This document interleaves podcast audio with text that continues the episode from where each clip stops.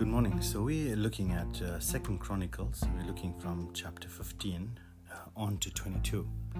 Yesterday we've spoken about Asa, the king of uh, Judah, and uh, we found out that he was a good king, that he did what was right in the eyes of the Lord. Now, when you open up a passage or a chapter starting with one of the kings like this, you know that they're on a good path so, three things usually happens when they are doing that which is right. One, they uh, get rid of the foreign altars and then the high places, and then they break and cut down these Asherah poles and these pillars as God had commanded them.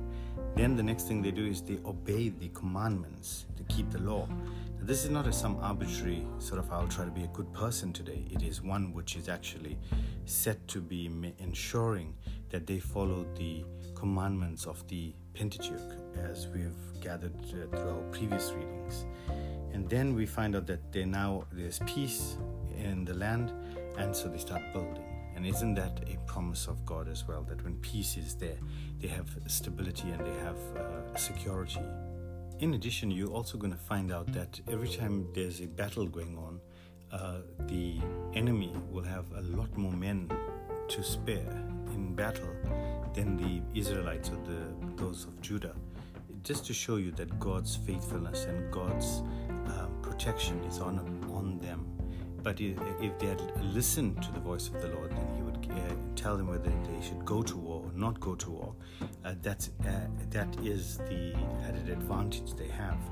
But if they do not uh, sort of seek the Lord like Saul did, then they will lose the battle.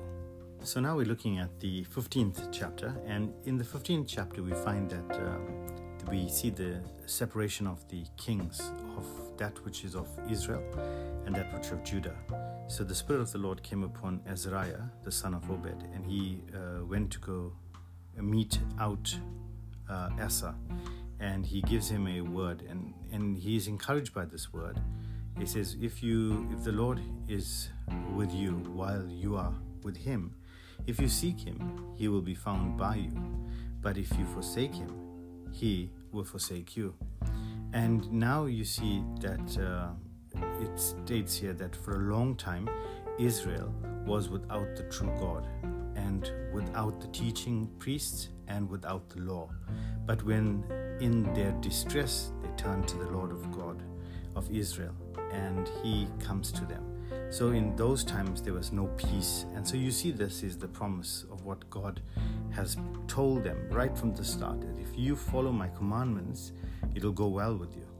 Verse 8, you see, uh, uh, Asa hears these words of Obed, uh, uh, Azariah, of son of Obed, and he takes courage and he puts away all the detestable idols uh, from the land of Judah and Benjamin and from the cities the hill countries and he repairs the altar and here he starts burning sacrifices. And you can see there's the multiples of seven here 700 oxen and 7000 sheep. And he seeks god. And it all goes well. And you even see in verse 16 it's so radical that he even gets his mother to be uh, uh, even Maacah, his mother, King Asa, removed from being queen, mother, because she made detestable images for Asherah.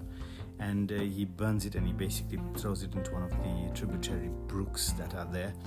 And it says that in 17 that the high places were not taken out of Israel.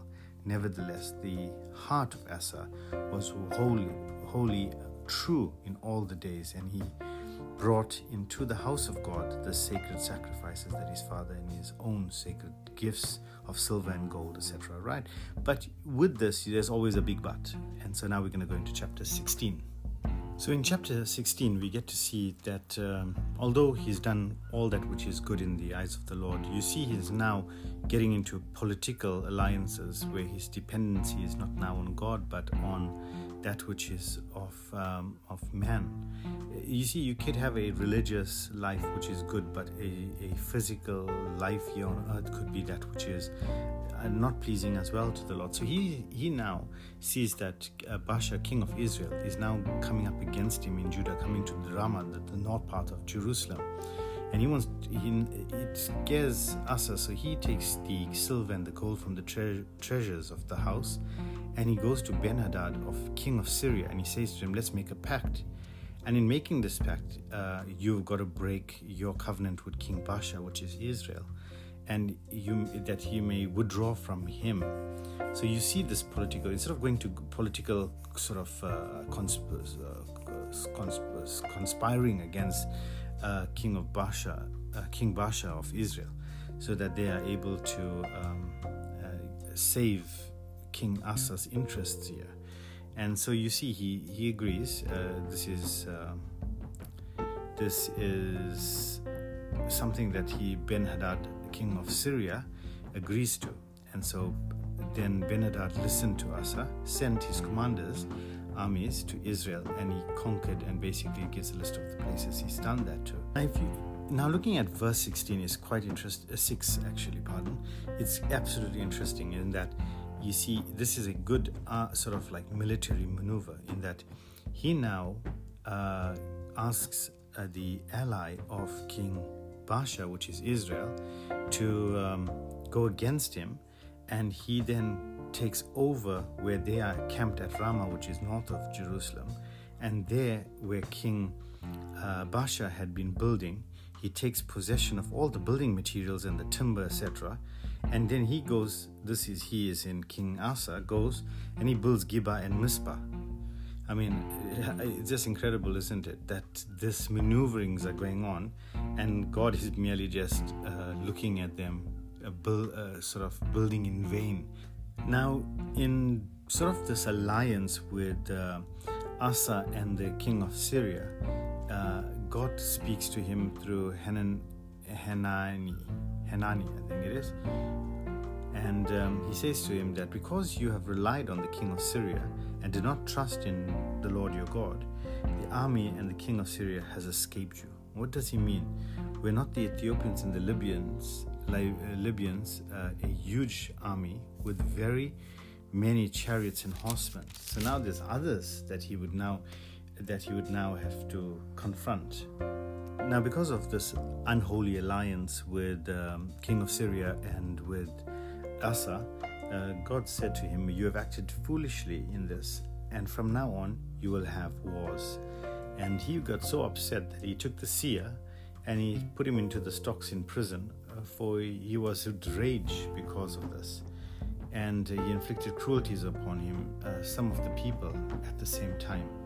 Uh, and this looks at how Samuel did the same with Saul when he had come and given him the bad news, and how uh, that the kingdoms would be stripped, and the further rage that will pursue, so that he would try to uh, sort of defeat uh, David and kill David. The same sort of spirit happens here. Is that when you know that God is blessing that which you could have had, you then become jealous, and that rage sometimes in that effort that you would have had to put into God, you've actually are uh, using 10 times the amount on the opposite side, building in futilities, knowing that you're fighting against God. And such is that which of a non believer. He knows he's destined to judgment, he knows his eyes is blinded, he knows he's spiritually dead, but he still persists on the road of arrogance and pride. And then we see a tragic end to Asa's life in that uh, the 99th year of his reign, he became uh, severely ill in that he had a diseased foot, not athlete's foot, but uh, probably gout or something like it. Instead of turning to God, he turned to physicians. However, he does prepare his own sort of, I would say, grave and funeral. So he dies and is rested in the tomb of his fathers in the city of David.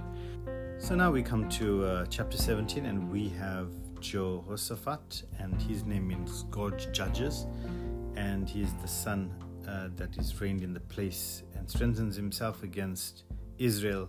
So we also have now that um, Jehoshaphat now he there's a gold standard into which all kings will be judged, and that will be of David. And here that it says that because he walked in the earlier ways of his father David, and you're going to notice that everyone is compared to David as to the heart and to the worship of God. And uh, verse 6 his heart was courageous in all the ways of the Lord. And furthermore, he took the high priest and the Asherim out of Judah. But remember that his father did that, Asa did that. So it's as if it has come back.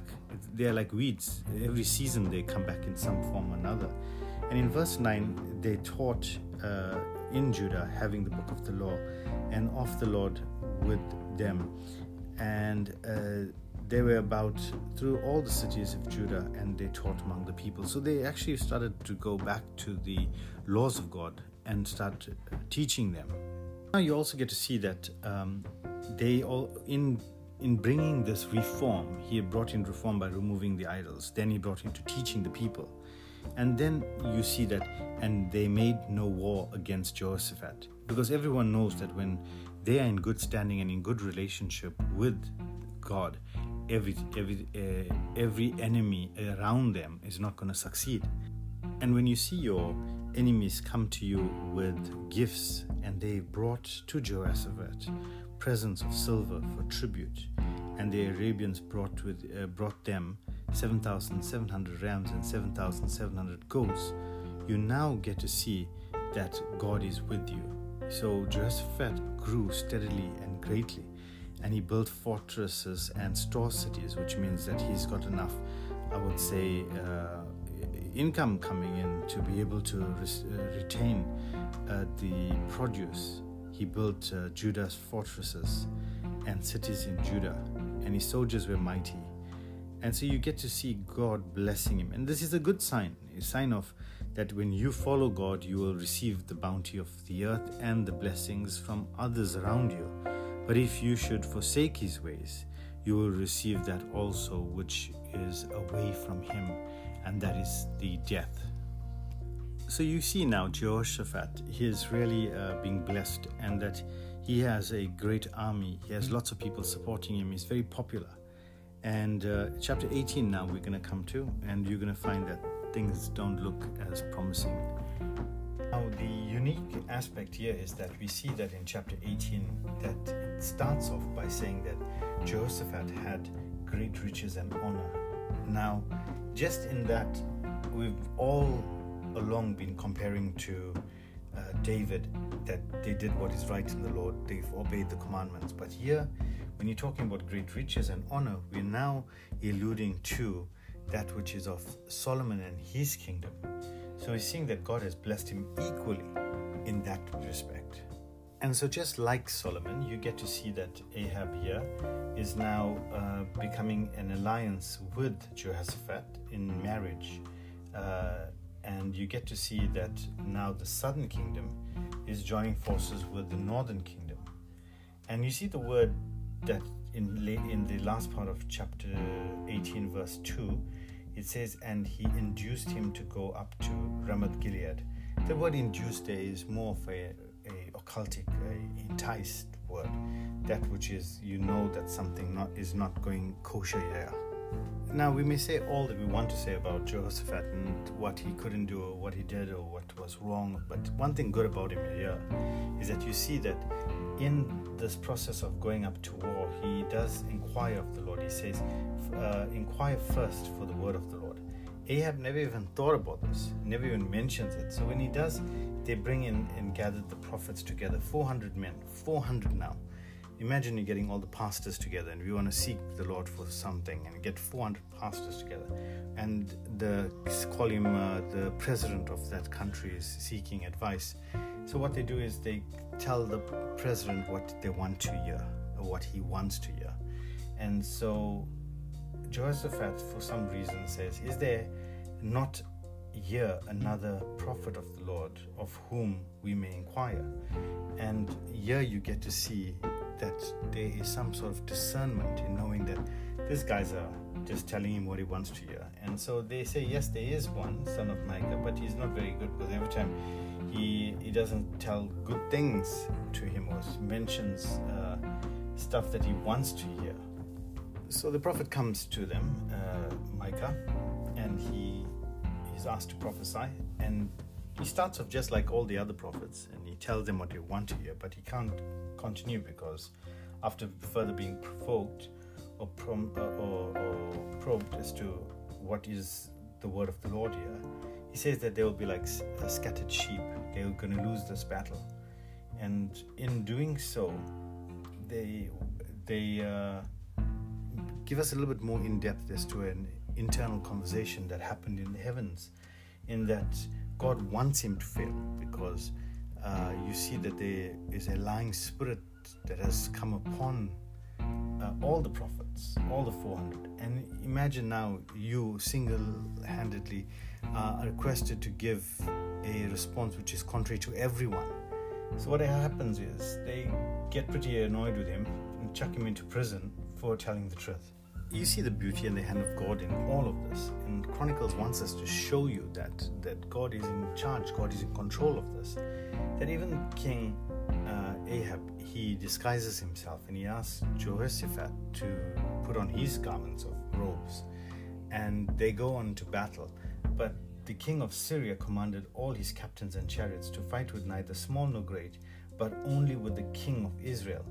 And in among, amongst all these thousands of people, a certain person draws his bow randomly and strikes the king of Israel and basically uh, wounds him. And you see that even in this, you can't hide from God. So now we come to chapter 19, and we're going to find that at chapter 19, um, Hananiah, the seer, meets King Jehoshaphat and he says, Should you help the wicked to love those who hate God or the Lord? And here you find that the book of Chronicles, the writer, is very opposed to every time uh, Israel wants to ally itself with uh, Judah and vice versa, is totally because it's going to ruin the line of uh, David should this continue.